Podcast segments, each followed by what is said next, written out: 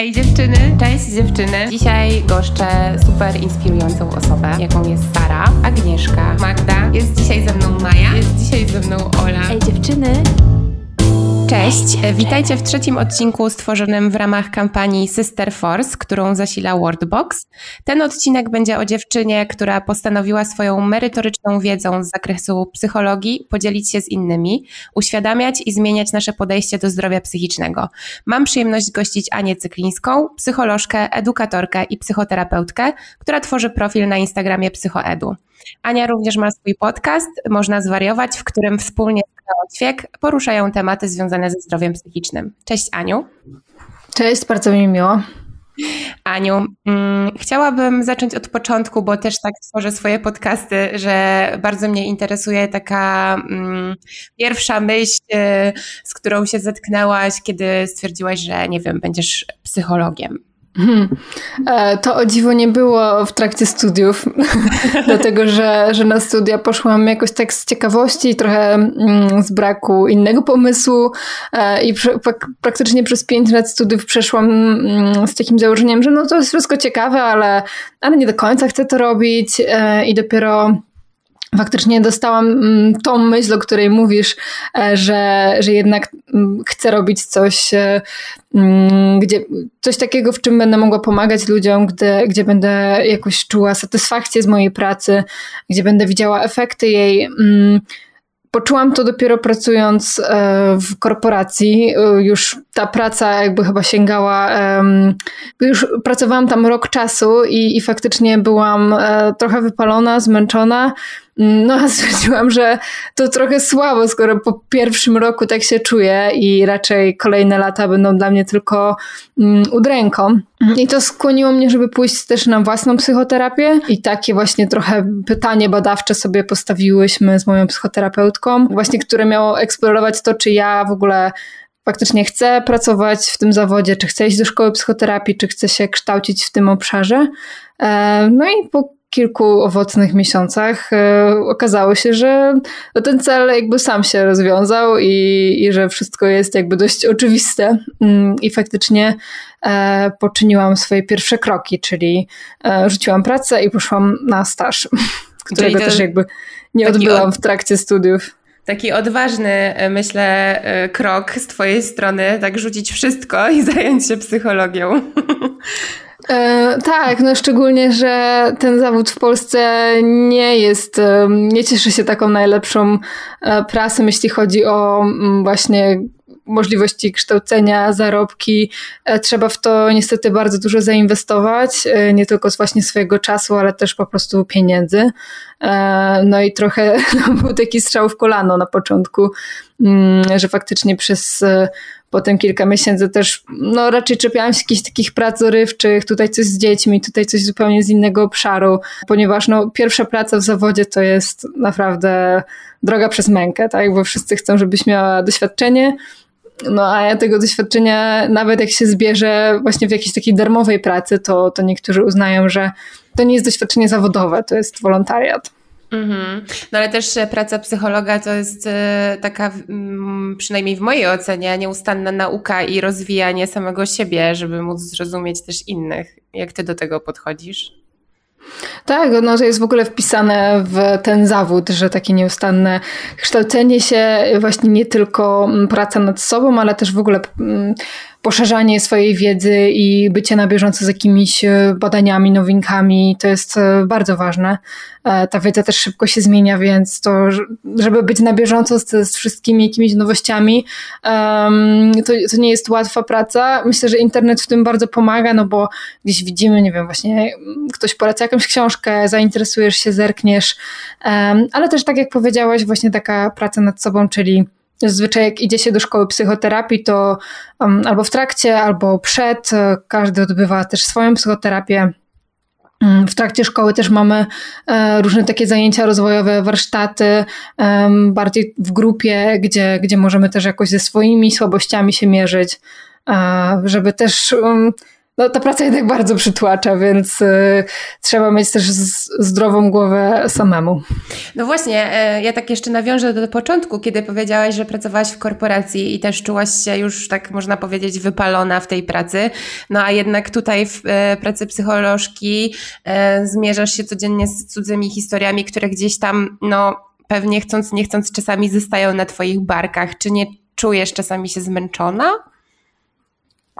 Mm, I nie no, jasne, czuję się zmęczona, czasami właśnie wręcz przytłoczona czyjąś historią, albo e, też pojawia się takie uczucie bezradności, że ja już nie wiem, co mam zrobić, już nie wiem, co mam powiedzieć, już nie wiem, jakiej techniki mam użyć. E, natomiast jest to zupełnie, dla mnie jest to zupełnie inne doświadczenie niż e, taki stres, zmęczenie w pracy w korpo, ponieważ tam nakładało się na mnie też to, że że ja nie mogłam już nic więcej zrobić, że gdzieś moje działania jako takiego pionka najniższego szczebla w tej całej ogromnej strukturze były bardzo ograniczone. Jeśli mm, poświęcałam na przykład pracę nad, jakiś, nad jakimś projektem, a ktoś tam na górze stwierdził, że no jednak to przesuniemy sobie tam, ten budżecik tutaj i jednak to pani podziękujemy, mm, no to ja zostawałam z takim poczuciem właśnie bezradności, ale w znaczeniu, że że cała moja praca poszła do kosza i że jakby nikt zupełnie się tym nie przejął i że jestem nieważna w, tej, w, tej, w, tej, w tym przypadku. Mm, a tutaj jednak e, plus właśnie dochodziło to, że e, praca 8 godzin przy biurku nie była dla mnie i po prostu męczyło mnie to, że, że gdzieś mm, było mało ruchu jakiegokolwiek i e, mało przestrzeni, żeby w ogóle coś ze sobą zrobić. Natomiast e, w tej pracy mm, jest trochę tak, że pracujesz na wielu polach, więc każdy pacjent, każdy to jest inna historia. I nawet jeśli e, u jednej osoby naprawdę czujesz bezradność i ten stan zamiast się polepszać się pogorsza, co no nie zawsze jest też winą terapeuty, czasami gdzieś tak różne rzeczy się dzieją, że, e, że tak, tak właśnie może się też zdarzyć, albo po prostu początki terapii są trudne, albo czasami, nie wiem, po roku okazuje się, że, e, że osoba się załamuje ponownie i, i też trzeba badać to, dla każdego to będzie coś innego. Natomiast e, równolegle e, twój inny pacjent czy pacjentka może sobie świetnie radzić i to daje ci taką pobudkę, że okej, okay, to, to w takim razie nie ja jestem mega słaba i jakby nikomu się tutaj nie, nie polepsza, tylko no każdy jest inny i, i czasem można się doszukiwać wielu przyczyn, tak? Dlaczego właśnie terapia nie działa, czy dlaczego jest jakiś kolejny kryzys, mm, a nie zawsze to wynika stricte ze mnie. Mhm. Jeżeli już jesteśmy przy terapii, to e, chciałabym, żebyś opowiedziała trochę o tym nurcie CBT, zgodnie z którym prowadzisz e, psychoterapię. E, czy mogłabyś rozwinąć ten skrót i opowiedzieć nieco, jak to wygląda? Tak, to tylko jeszcze uściślając, raczej nazywam się terapeutką w trakcie specjalizacji, chociaż to jest też takie niepisane, kiedy możesz się już nazwać psychoterapeutą. Niektórzy robią to w momencie, kiedy zaczynają szkołę psychoterapii, niektórzy dopiero po czterech latach, bo tyle ona trwa. Natomiast tak, e, jest to nurt terapii poznawczo-behawioralnej. Mówi się o tym, że to jest taki najbardziej naukowy nurt, dlatego że powstał właśnie na wyniku badań naukowych i też do każdego zaburzenia mamy takie określone procedury, protokoły, jak możemy postępować, jaki zestaw ćwiczeń możemy zaproponować. Natomiast to, to nie zawsze jest tak, że. A, i te, te protokoły zostały też właśnie przebadane na grupach um, mają swoje udowodnione działanie e, w nauce.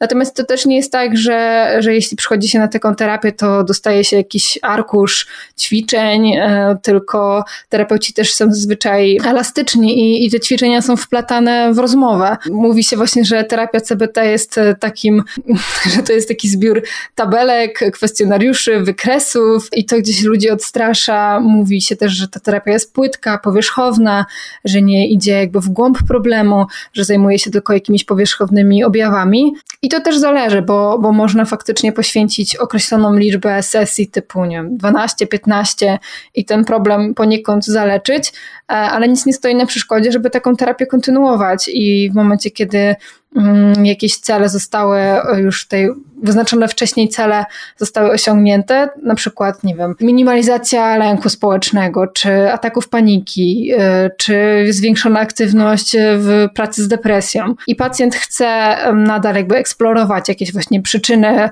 e, swojego zachowania. W modelu też zawsze odnosimy się do wczesnych doświadczeń z dzieciństwa. To nie jest tak, że w ogóle nie, nie rozmawiamy o tym. To wówczas możemy ustalić sobie nowe cele i faktycznie mm, to zacząć eksplorować. E, i porozmawiać właśnie o, o przeszłości. Także to też są takie mity, które gdzieś często się pojawiają. Mhm.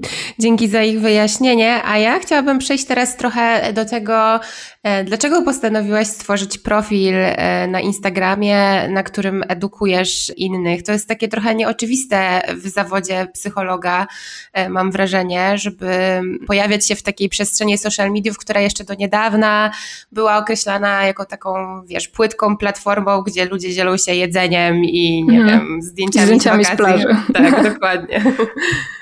E, tak, faktycznie mm, to też jest ciekawe, że w niektórych takich bardziej klasycznych nurtach psychoterapii ten, ten terapeuta ma być taki zupełnie niecharakterystyczny, nie, nie pokazuje siebie, ma być w zasadzie lustrem, e, odbijać e, to, co pacjent mówi i, i często ci terapeuci, nawet jeśli wypowiadają się w mediach, czy, czy gdzieś zabierają głos, to mm, bardzo mało mówią o sobie, zupełnie się nie odsłaniają, nawet jeśli chodzi właśnie o profile w mediach społecznościowych, to są to zazwyczaj jakieś ukryte nazwiska, e, takie jakieś anonimowe wręcz profile.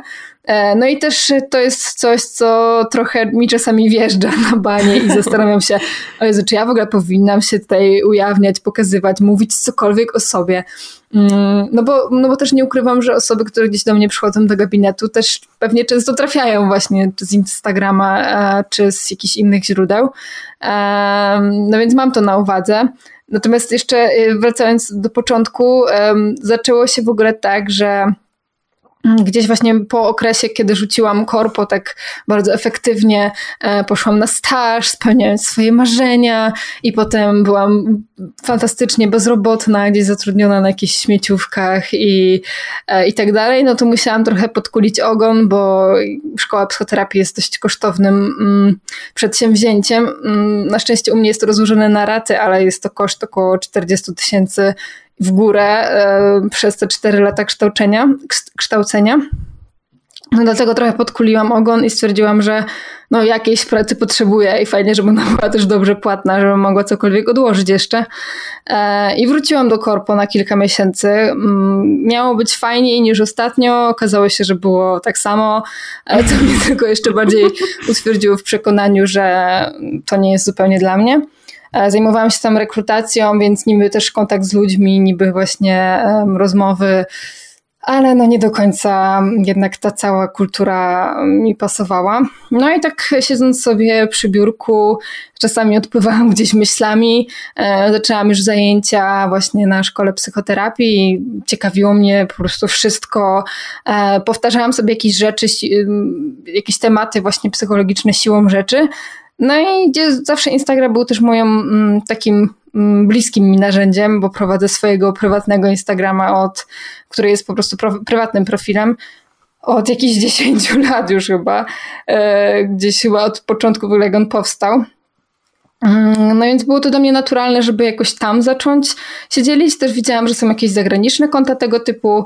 Nawet jakoś nie eksplorowałam, czy, czy są podobne polskie konta. Po prostu stwierdziłam, że, że chcę zrobić coś swojego.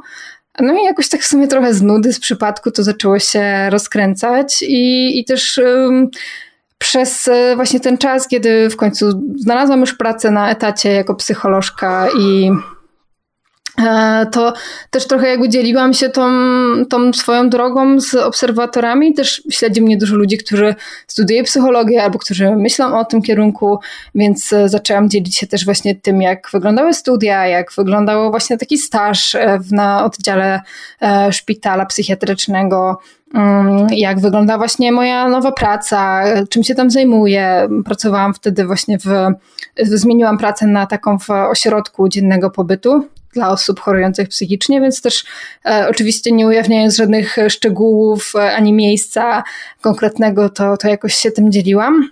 W zasadzie e, może dla wielu osób właśnie ten psycholog kojarzy się jako taka pani w szalu albo mhm. jakiś poważny psychoanalityk, do którego idziesz i kładziesz się na kozetce, więc stwierdziłam, że że no kurde, jestem taką samą dziewczyną jak wszystkie inne na Instagramie i też czasami wrzucam zdjęcia jedzenia i zdjęcia z plaży, e, ale no, przy okazji wykonuję taki, a nie inny zawód i mm, i nie chciałam, żeby to było właśnie taką tajemnicą, że, że ci psychologowie to ojejku, no nawet nie można powiedzieć, jak się nazywam w social mediach, bo a róż ktoś coś, nie wiem, sobie pomyśli. E, no i zaczęłam mm, jakoś sobie oczywiście w wyważony sposób, ale też dzielić się swoimi różnymi spostrzeżeniami, poglądami, jakby też nie ukrywam, że, że jestem feministką, e, że wspieram osoby LGBT, e, i to też e, widzę, że stwarza taką bezpieczną atmosferę, że ktoś, kto do mnie przychodzi później na, już na konsultację, nie ma problemu się wyautować w przeciągu pierwszych 15 minut albo, albo nie wiem, narzekać sobie na stan praw kobiet, praw kobiet w Polsce i, i to buduje też jakiś dialog i praktycznie niewiele mi się raz zdarzyło, żeby ktoś zwrócił uwagę, że, że ja się za bardzo odsłaniam, czy że, że prowadzenie takiego profilu jest jakieś nie w porządku, nieetyczne.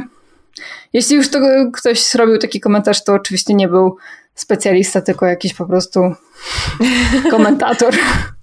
Co mi się podoba, e, to to, że bardzo tak bym powiedziała, Twoje komunikaty, które, którymi dzielisz się e, z odbiorcami na Instagramie, są bardzo proste, takie, które możemy łatwo gdzieś tam zastosować w swoim codziennym życiu, a mogą wiele zmienić. No ale też e, wszystkie mm, z nich mam wrażenie, że przede wszystkim normalizują pewne trudne dla nas kwestie, nie?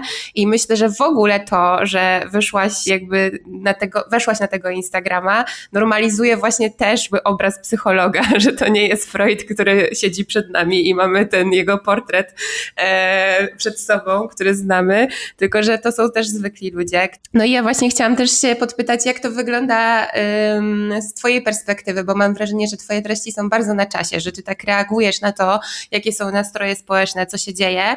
E, I jak Ty na to wpadasz, żeby, nie wiem, napisać nagle post o tym, że słuchajcie, nie zwracajmy uwagi komuś, kto nosi na przykład długi rękaw latem. To jest ostatni post, który mi się bardzo spodobał, bo ja jestem taką osobą plus size, która przez większość swojego życia chodziła w długim rękawie, w długich spodniach latem i to był pierwszy, zawsze dostawałam to, samą, to samo pytanie każdego lata. Mhm. Mm. Akurat w, w, tym przypadku to było, um, to jest w ogóle czasami śmieszne, jak ja robię te posty, bo byłam u rodziców, mamy taką działkę w lesie, więc uh, Mm, w zasadzie chciałam się tak trochę wyłączyć, gdzieś tam właśnie spacer w lesie i, i nie za bardzo siedzieć na tym telefonie, ale jakoś tak zaczęłam łączyć kropki. E, byłyśmy na spacerze z mamą i mama właśnie pokazywała mi, że zaczęło jej się pogorszać bielactwo, czyli takie białe kropeczki na rękach, no ale gdzieś nie, nie, nigdy jej to nie doprowadziło do tego, żeby właśnie nosić tylko długie nogawki, długie rękawy, ale gdzieś pomyślałam sobie, że, że faktycznie znam osoby, które mają blizny po samookoleczeniach na przedramieniach, które często zakrywają mm, Albo właśnie, że, że gdzieś e, mierzą się z tym obrazem ciała. Ja sama mam też jakieś problemy skórne i e, czasami mam taką myśl, że może powinnam to zasłonić, może nie. E, no i jakoś tak połączyłam te kropki i po prostu spisałam sobie to w notatkach w telefonie, bo notatki w telefonie to jest moja ulubiona rzecz na świecie. Wszystko tam notuję. Znaczy, te same mam na komputerze, co jest po prostu dla mnie magią, że, że muszę tego potem przepisywać gdzieś. Mm -hmm.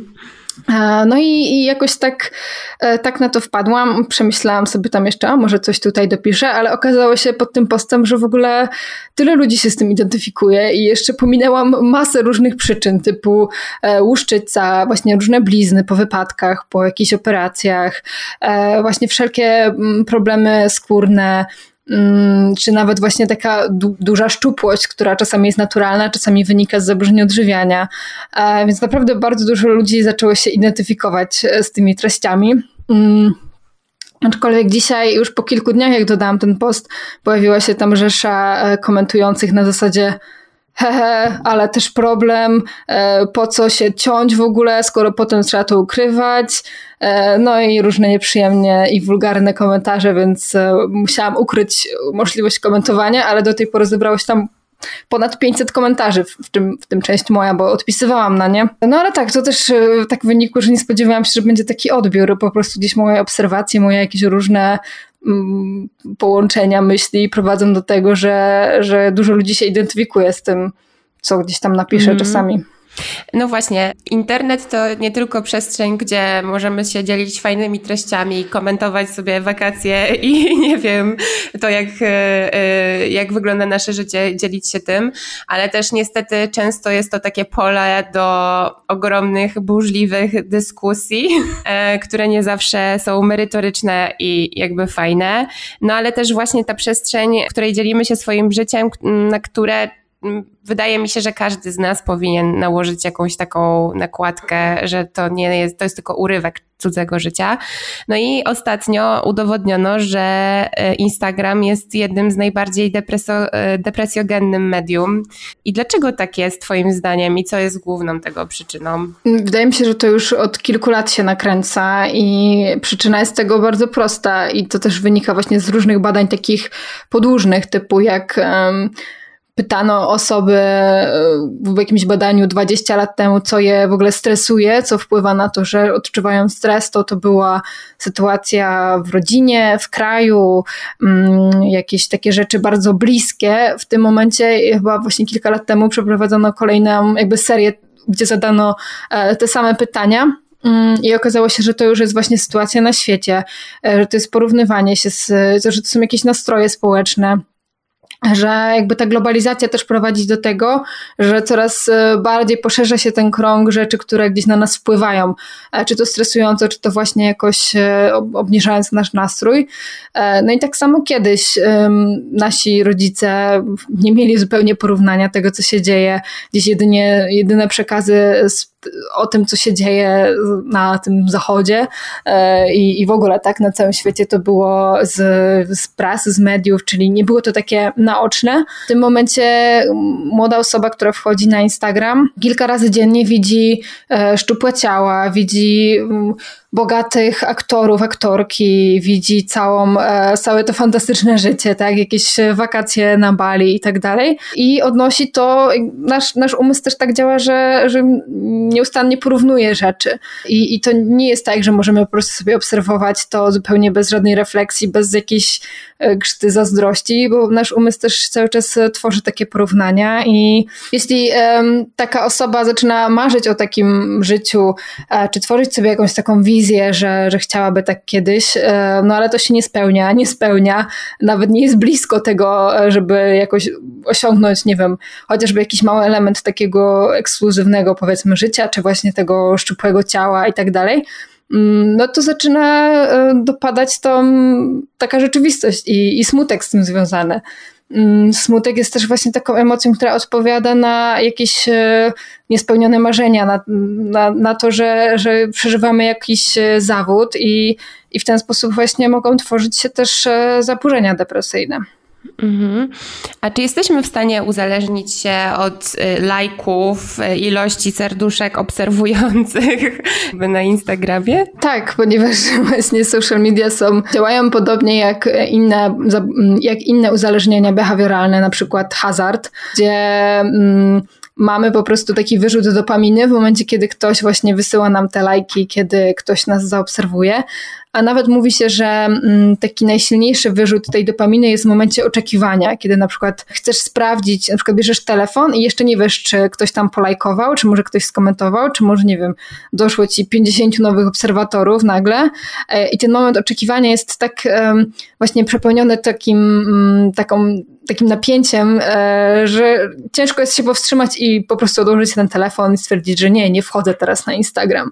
E, że często nasz, kiedy mamy telefon w ogóle w zasięgu wzroku, to często już tak bezwiednie w ogóle po niego sięgamy e, i nasze palce po prostu wędrują tam, gdzie jest ta aplikacja, nawet jeśli nie planowaliśmy świadomie, o, sprawdzę teraz, e, co tam nowego w tej aplikacji. Tak. E, więc jak najbardziej, to, to jest, jesteśmy w stanie się uzależnić i, i czasami to, to nie jest na takiej zasadzie, że to jak tak jak właśnie w porównaniu do hazardu przynosi jakieś ogromne koszty, tak, i skutki, że, że to jest jakieś niebezpieczne też tutaj na przykład z finansowego powodu, czy tak jak nie wiem, uzależnienie od alkoholu czy narkotyków, e, które no, gdzieś pustoszą nasz organizm. W tym przypadku wydaje się to jakieś zupełnie niewinne, e, no ale jednak zabiera nasz czas, wpływa na naszą samoocenę, e, wpływa na to, że jesteśmy też przemęczeni, bo patrzymy się w ekran, a no, też jest mnóstwo badań, które potwierdzają, że nie jest to zdrowe, szczególnie właśnie jeśli gdzieś przed snem e, długo się patrzymy w ekran. Mm, no także jest, e, jest dużo takich e, niepozornych i małych skutków ubocznych, ale też szczególnie mówi się o takim niebezpieczeństwie, jeśli chodzi o młodzież, jeśli chodzi o osoby, którym też buduje się jakiś światopogląd, właśnie samoocena, osobowość, że, że to są takie bardzo podatne i miękkie umysły, na któr dla których e, właśnie te, te bodźce i ta dopamina i inne mm, wyrzuty hormonów są, e, są w stanie bardzo to rozregulować i, i mówi się, że właśnie dzieciaki, które wychowywały się z telefonami, z grami, e, mają zupełnie rozregulowany ten układ dopaminergiczny i nie chcę powiedzieć, że już nic z nich nie będzie, ale, e, ale no, nie są w stanie na takiej samej zasadzie na przykład skupiać swojej uwagi bez mm jakiegoś specjalnego treningu. No myślę, że to też um, skupianie uwagi i w ogóle strata też czasu, nie? Poświęcenie czasu na przeglądanie tych social mediów to jest jedno, ale mam też takie poczucie, że to um, czasami zaburza nasze relacje, że zamiast być tu i teraz i gdzieś tam chłonąć z tego, że nie wiem, spędzamy z kimś czas, ślepimy mm -hmm. się w ten telefon. Pamiętam, że kiedyś w Gdańsku była organizowana taka e, impreza, powiedzmy, przez kółko e, psychologiczne na uniwersytecie i jakby cała zabawa polegała na tym, że ludzie ludzie musieli oddać swój telefon do takiej zamkniętej skrzynki na cały czas jakby siedzenia w tym pubie. Mhm. I można było tam wejść tak po prostu, nie oddawając swojego telefonu. I przyznam, że to nie było łatwe, chociaż było mnóstwo atrakcji naokoło, żeby zostawić ten telefon w tej skrzynce na tą godzinę. I co ciekawe, jeszcze pamiętam, że byliśmy umówieni z naszym znajomym i on trafił tam, bez problemu nas znalazł, gdzie normalnie byśmy pomyśleli, że takie już czasy nie istnieją, że ktoś cię znajdzie tak po prostu na mieście, że trzeba się skontaktować. No i też zastanawiam się, jak e, to, e, że jesteśmy takimi e, użytkownikami tych social mediów wpływa na nasze relacje. Mm no na pewno, tak, tak jak powiedziałaś, często one tracą na jakości, dlatego że um, nawet właśnie spotykając się z kimś, y, wolimy spędzać czas na, na telefonie, a nie na właśnie jakiejś szczerej rozmowie. E, no ale też nie ukrywajmy, mm, ten rok ostatni pokazał nam, że bez social mediów ciężko byłoby w ogóle nam zachować jakieś relacje, tak? Albo ich e, intensywność czy jakość. Więc też nie chcę demonizować zupełnie tych mediów społecznościowych, e, też z racji tego, że, że w nich działam, ale też dlatego, że no są one jednak, mm, no, podtrzymują te relacje. I też, też z badań wynika, że na nasz mózg, który w ogóle potrzebuje interakcji społecznych, e, lepiej oddziałuje i lepiej je podtrzymuje, jeśli na przykład widzimy tą drugą osobę na, na wideo, aniżeli na przykład tylko piszemy, albo e, nawet samo słyszenie głosu e, jest już też takim bardziej mm, wiążącym efektem, że, że gdzieś zacieśniamy wtedy te, te więzi społeczne, więc myślę, że to też w dużej mierze zależy od tego, jak właśnie jak z nich korzystamy, czy właśnie te social media są dla nas e, tylko po to, żeby obserwować celebrytów i, i nie wiem, zupełnie i oglądać memy, czy są właśnie po to, żeby też podzielić się z kimś jakąś treścią, albo żeby zadzwonić do kogoś na wideo i, mm, i zapytać co u niego, więc e, to w dużej mierze będzie też mówiło o tym, jak, e, jakie my mamy podejście do, do, mhm. do naszych bliskich. Mhm. Teraz chciałabym trochę e, wrócić do tego e, obrazu, który, e, obrazu ciała, idealnego życia, którymi nas karmią tradycyjne media i social media.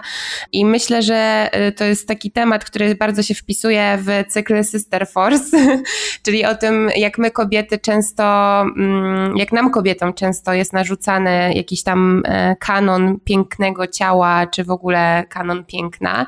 Jak możemy sobie radzić z takim poczuciem, poczuciem, że nie wiem, nie jesteśmy w tym kanonie, że czegoś nam brakuje. No, myślę, że też social media zrobiły tutaj dość e, dużą robotę, ponieważ e, już parę lat temu zaczęły się pojawiać właśnie takie konta, które, mm, które były na przykład takim nucie ciało pozytywności, które pokazywały też osoby właśnie z nadwagą, otyłe, czy właśnie z jakimiś często problemami skóry, czy z niepełnosprawnościami, czy wszystkie właśnie te ciała, które nie są w kanonie, bo to mm, ciało pozytywność nie jest też tylko promocją otyłości, jak niektórzy twierdzą, ale też jakby pokazuje, że, że te ciała są po prostu różne i że te ciała, które nie wpisują się w to BMI, tam nie wiem, do 18, to, to nie mają często zupełnie jakby racji bytu w przestrzeni publicznej. Więc mm, moim zdaniem no gdzieś ten ciało pozytywne ciało pozytywny ruch e, w social mediach też mi osobiście pomógł, e,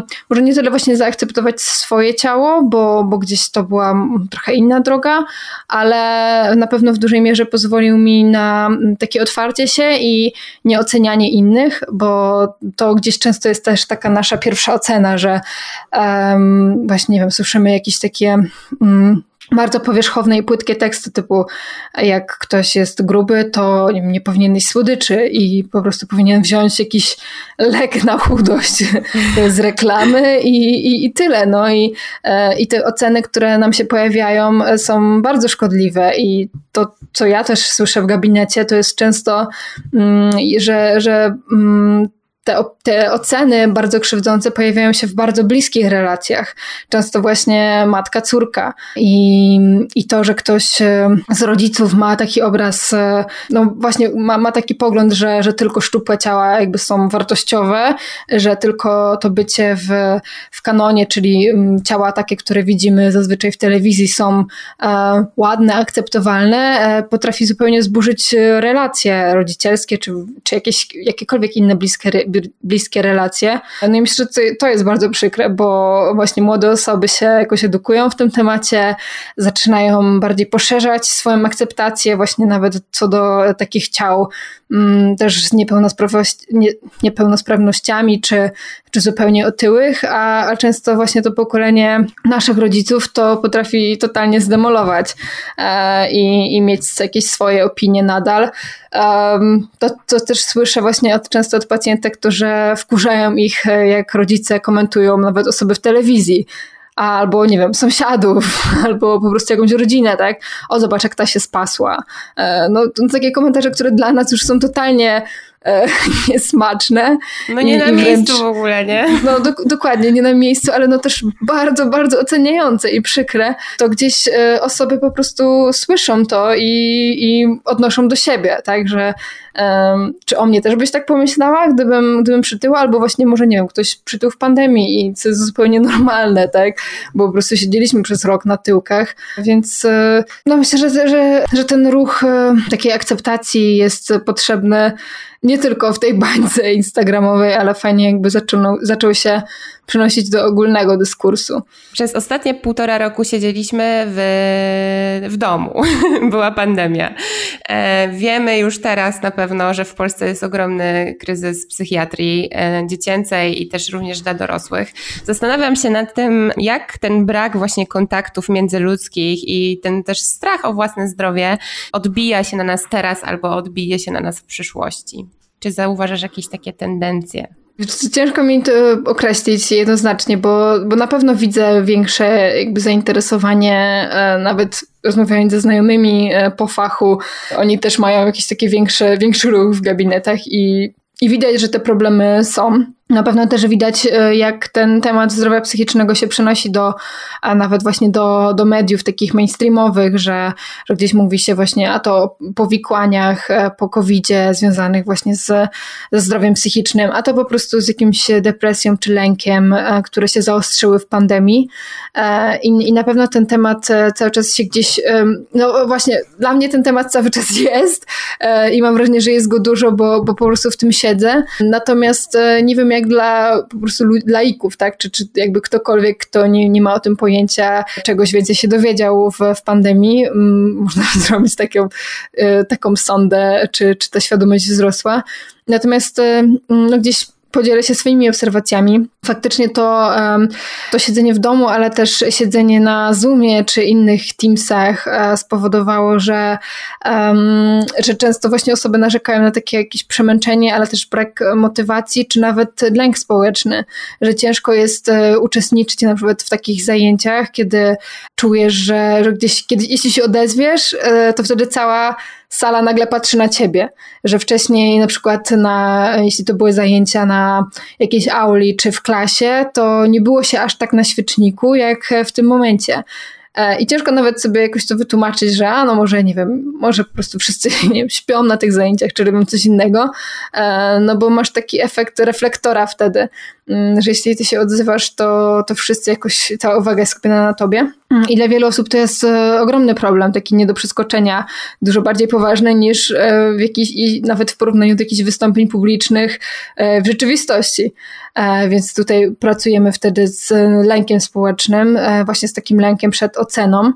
Mm, ale też u wielu osób pojawiły się mm, właśnie zaburzenia z depresyjne, e, właśnie mm, braku motywacji, czy, czy braku w ogóle jakiejś e, chęci, ale też wynikające często z samotności, e, że osoby, które właśnie gdzieś musiały zamknąć się w domu. Często różne relacje się pogorszyły, czy, czy po prostu jakoś pokończyły, a, a też mało jest nowych możliwości, żeby jakieś relacje nawiązać. Mm, też dla wielu osób, nawet jeśli te relacje mogą jakby kontynuowane w online, to gdzieś ta fizyczna bliskość jest bardzo potrzebna i ważna i, i też na tej zasadzie jakby w tym obszarze jest duży deficyt, tak?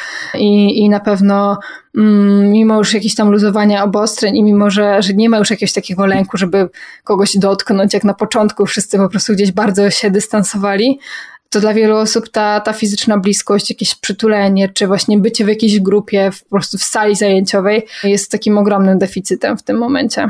Mhm. Aniu, jeżeli podejrzewamy u siebie jakiś taki stan depresyjny albo jakieś zalążki depresji, albo po prostu już głęboką depresję e, i mamy tutaj tą siłę, żeby podjąć ten pierwszy krok, gdzie możemy szukać pomocy? Jeśli ktoś ma ograniczony budżet, to myślę, że zawsze warto próbować jednak e, dostać się na NFZ albo do Centrów Zdrowia Psychicznego. To są Centra Zdrowia Psychicznego to są takie nowe placówki, w których można uzyskać pomoc teoretycznie w przeciągu 72 godzin. Niestety nie powstały jeszcze we wszystkich powiatach, jak to było planowane, ale E, warto po prostu wpisać w Google i zobaczyć, czy w naszej okolicy taka placówka jest. E, w innym razie staje nam poradnia zdrowia psychicznego e, lub ośrodek interwencji kryzysowej. To są takie placówki, które mm, są bezpłatne, darmowe, nawet jeśli nie jest się ubezpieczonym w ZUS, mm, ponieważ wynika to z ustawy o zdrowiu psychicznym. Natomiast jeśli gdzieś szukamy na własną rękę, to oczywiście mamy do wyboru całą gamę prywatnych gabinetów, czy to właśnie psychologów, czy psychoterapeutów, czy psychiatrów. Wydaje mi się, że jeśli, że, że pierwszym krokiem czasami właśnie fajnie, fajnie udać się do psychologa, czy psychoterapeuty na taką wstępną konsultację, to nie jest zupełnie nic zobowiązującego, nie podpisujemy wtedy od razu e, umowy na psychoterapię dwuletnią, ani nie płacimy niczego z góry. Wtedy warto po prostu e, też podpytać specjalisty, czy powinienem udać się do psychiatry, który włączy leczenie, jeśli czujemy, że, że ten stan depresji na przykład albo lęku jest już tak silny, że uniemożliwia nam takie codzienne funkcjonowanie, to prawdopodobnie psychiatra będzie też dobrym kierunkiem, gdzie właśnie psychiatra też robi wywiad, e, dopytuje o, o, o różne aspekty i też może skierować do psychoterapeuty, żeby rozpocząć e, właśnie taką formę leczenia. Aniu, na koniec zawsze rozmowy w tym cyklu pytam, pytam moje gościnie e, o to, czym jest dla nich kobiecość, czym dla ciebie jest kobiecość? Trudne pytanie. Um, Chciałabym, żeby była związana z inkluzywnością, że też gdzieś ostatnio bliskie mi są tematy mm, związane z, z tym dyskursem o transpłciowości i w ogóle myślę, że ten ostatni rok dużo, dużo wiele osób dużo nauczył o, o feminizmie, o, o właśnie takim, takiej inkluzywności, e, więc chciałabym, żeby to była um, żeby, żeby to było coś, czym mogę też się jakoś podzielić z kimś, że, że nie, nie, za, nie zagarnia mnie dla mnie. Dla mnie to jest właśnie bardziej nie jakaś e, sukienka i żminka, ale jakaś postawa społeczna i wartości. Dzięki Aniu za tę rozmowę, a wy drodzy słuchacze i słuchaczki możecie się podzielić e, swoimi historiami, czym dla was jest kobiecość w dowolnej formie, może być to wideo, e, zdjęcie, ilustracja. Oznaczcie Wordbox, ej dziewczyny i dodajcie hashtag Sisterforce, a ja was zapraszam również na profil Ani Psychoedu. Dziękuję Ani bardzo za rozmowę. Dzięki wielkie.